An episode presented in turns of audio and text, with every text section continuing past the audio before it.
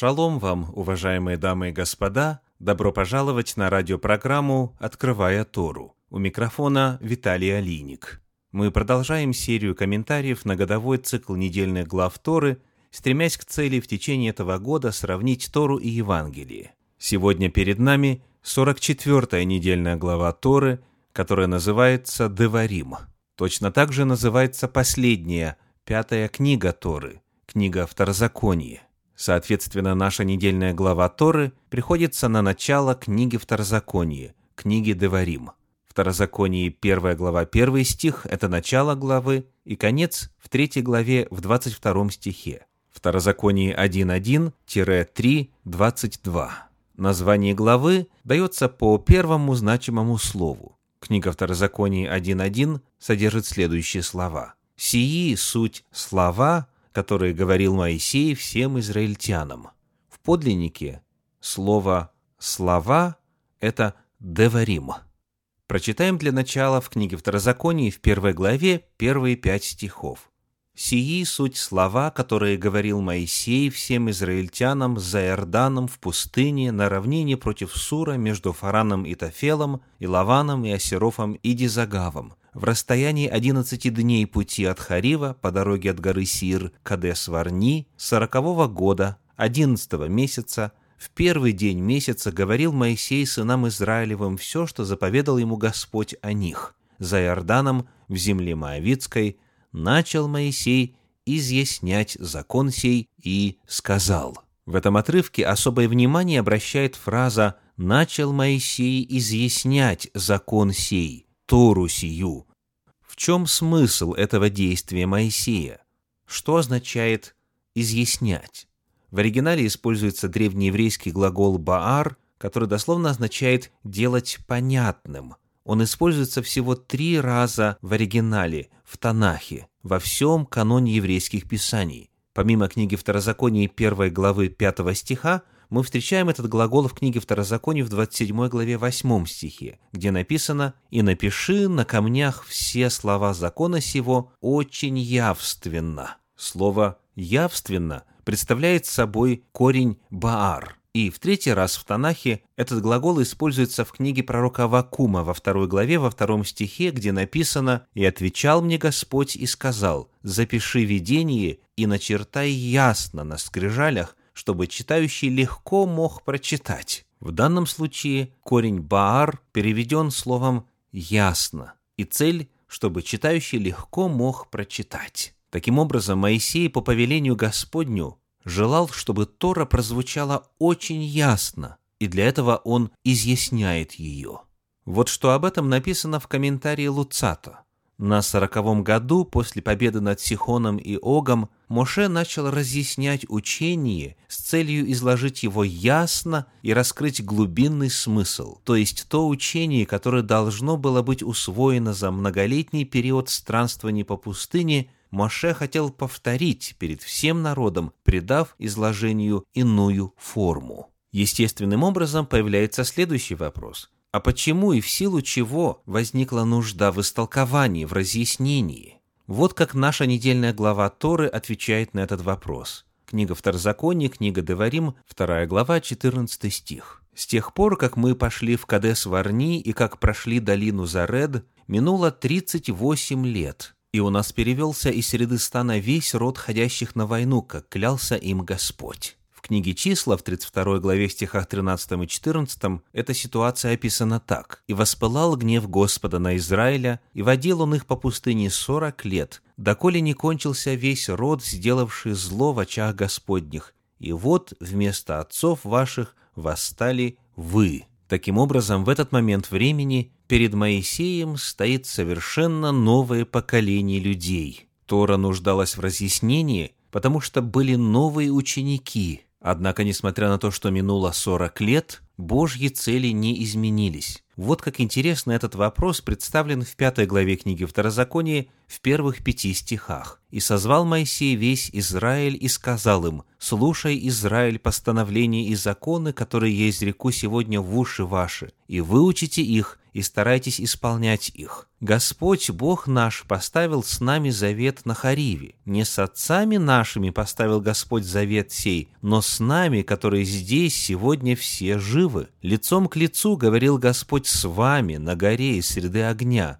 Я же стоял между Господом и между вами в то время, дабы пересказывать вам слово Господа, ибо вы боялись огня и не восходили на гору. Удивительным образом Моисей заявляет, что Бог, который произнес слова Торы на горе Синай, он произнес не отцам тех, кто готов сейчас войти в обетованную землю, но им лично, непосредственно. Хотя большинство представителей этого нового поколения физически не присутствовало у горы Синай, они родились в пустыне, во время сорокалетнего путешествия, Бог относится к ним так, как будто Он с ними вступил в завет, и Он лично им тогда на горе Синай дал свои законы. Более того, при исследовании оказывается, что Тора тогда дана была и всем последующим поколениям, Читаем в книге Деварим, в книге Второзакония, в 29 главе, стихи 14 и 15. «Не с вами только одними я поставляю сей завет и сей клятвенный договор, но как с теми, которые сегодня здесь с нами стоят пред лицом Господа, Бога нашего, так и с теми, которых нет здесь с нами сегодня». Как пишет в своем комментарии Раши, ссылаясь на Мидраш Танхума, а также на раздел Талмуда Сота 32а, на 70 языках истолковал его им.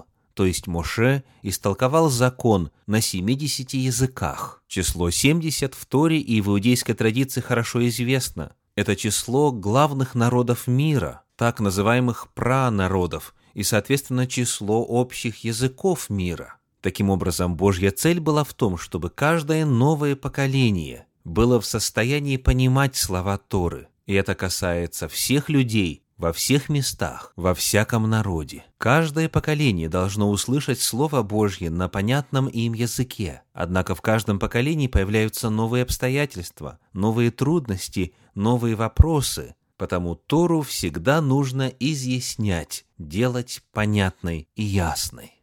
Проследим теперь, как к этому вопросу подходят апостольские писания. Самым ярким фрагментом апостольских писаний, в особенности что касается учения Иисуса Христа, является так называемая Нагорная проповедь, текст, который содержится в Евангелии от Матфея в главах 5, 6 и 7. В пятой главе Иисус неоднократно произносит фразу «Вы слышали, что сказано, а я говорю вам». Всего в тексте Нагорной проповеди присутствует шесть подобных антитез – к сожалению, очень распространено следующее толкование цели и природы этих противопоставлений. Многие полагают, что Иисус Христос здесь заменяет Тору своим учением, как бы говоря, раньше было так, теперь, согласно моему учению, будет по-другому. У некоторых создается впечатление, что Иисус Христос здесь отменяет заповеди Торы и заменяет их своими предписаниями. Однако принять такое толкование означало бы пойти прямо против слов самого Иисуса Христа, которыми он предварил указанные антитезы. Евангелие от Матфея, 5 глава, стихи 17 по 19. «Не думайте, что я пришел нарушить закон или пророков. Не нарушить пришел я, но исполнить. Ибо истинно говорю вам, доколе не придет небо и земля, ни одна иота или ни одна черта не придет из закона, пока не исполнится все. Итак, кто нарушит одну из заповедей сих малейших и научит так людей, тот малейшим наречется в Царстве Небесном, а кто сотворит и научит, тот великим наречется в Царстве Небесном. Смысл данных слов Иисуса Христа сам очевиден и не нуждается в подробных комментариях. Христос заверяет нас, что Он не намерен выступать против Торы. Он говорит, что она вечна и что ее следует соблюдать. В чем же в таком случае смысл указанных антитез? Почему Иисус Христос говорит «Вы слышали, а я говорю вам»? Любой, кто хотя бы один раз в жизни открывал Мишну или Талмуд, классические документы иудаизма, сразу узнает знакомый стиль в словах Иисуса Христа. Оказывается, Иисус Христос говорит здесь как раввин. В качестве иллюстрации прочитаем несколько абзацев из Талмуда из трактата «Шевиит», глава 5, параграф 4. Арум шестого года захвативший и субботний год, а также летний лук и морена, выращенная на лучшей почве, по школе Шамая выкапываются деревянными лопатами, а по школе Гилеля – обыкновенными металлическими лопатами. Однако те признают, что морену с каменистой почвы можно выкапывать и металлическими лопатами. С каких пор дозволяется в посубботний первый год выкупать арум? Раби Иуда говорит, с самого начала года. А мудрецы говорят, с появления свежего в большом количестве. Раби Иуда сказал, «Однажды мы были в Эн-Куше и ели арум в исходе праздника Кущи по субботнего года с разрешения Раби Тафрона». Раби Иосе возразил, «Это твое доказательство? Да я там был с вами и помню, дело происходило в исходе праздника Пасхи» и так далее. При обсуждении той или иной заповеди Торы разные законоучителя, разные раввины высказывают свои мнения – один говорит так, другой говорит иначе, третий предлагает срединную позицию. И вот эта фраза «а я говорю вам» является классическим стилем закона учителей того времени. Таким образом, антитезы Иисуса Христа являются его комментарием на Тору. Евангелия называют Иешуа Иисуса раввином. Он имел своих последователей, своих учеников, и он здесь, в Нагорной проповеди, изъясняет Божьи законы. Он противопоставляет свое мнение иным комментариям, но он ни в коем случае не противопоставляет свое учение заповедям самой Торы. В рамках этого комментария нет возможности подробно рассмотреть приведенные Иисусом Христом антитезы. Кратко упомянем лишь одну. Евангелие от Матфея, 5 глава, стихи 27 и 28. «Вы слышали, что сказано древним «не прелюбодействуй», а я говорю вам, что всякий, кто смотрит на женщину с вожделением, уже прелюбодействовал с нею в сердце своем. Некоторые возглашают, посмотрите, насколько новозаветная этика превосходит ветхозаветную. Тора запрещает лишь физическое прелюбодеяние, а Иисус учит тому, что вожделение уже является грехом. Однако при исследовании оказывается, что Иисус Христос просто-напросто повторяет десятую заповедь закона Божьего – Слово «вожделение» является переводом древнегреческого «эпитюмео». В Септуагинте, греческом переводе Торы, используется тот же самый глагол для передачи содержания десятой заповеди, где сказано, книга Исход, 20 глава, 17 стих, «Не желай жены ближнего твоего». «Не желай» в оригинале «эпитюмео». Десятая заповедь запрещает само желание жены ближнего, само вожделение, внутреннее состояние. И Иисус Христос повторяет эту заповедь. Таким образом, Нагорная проповедь Иисуса Христа – это не новое учение, а его комментарии на Тору Господню, которая вечна на все времена. И в каждом поколении нуждается в том, чтобы ее слова прозвучали ясно и понятно. Тора и апостольские писания едины. Да благословит Всевышний вас и ваши семьи. Поздравляю с наступающей субботой. Шаббат шалом.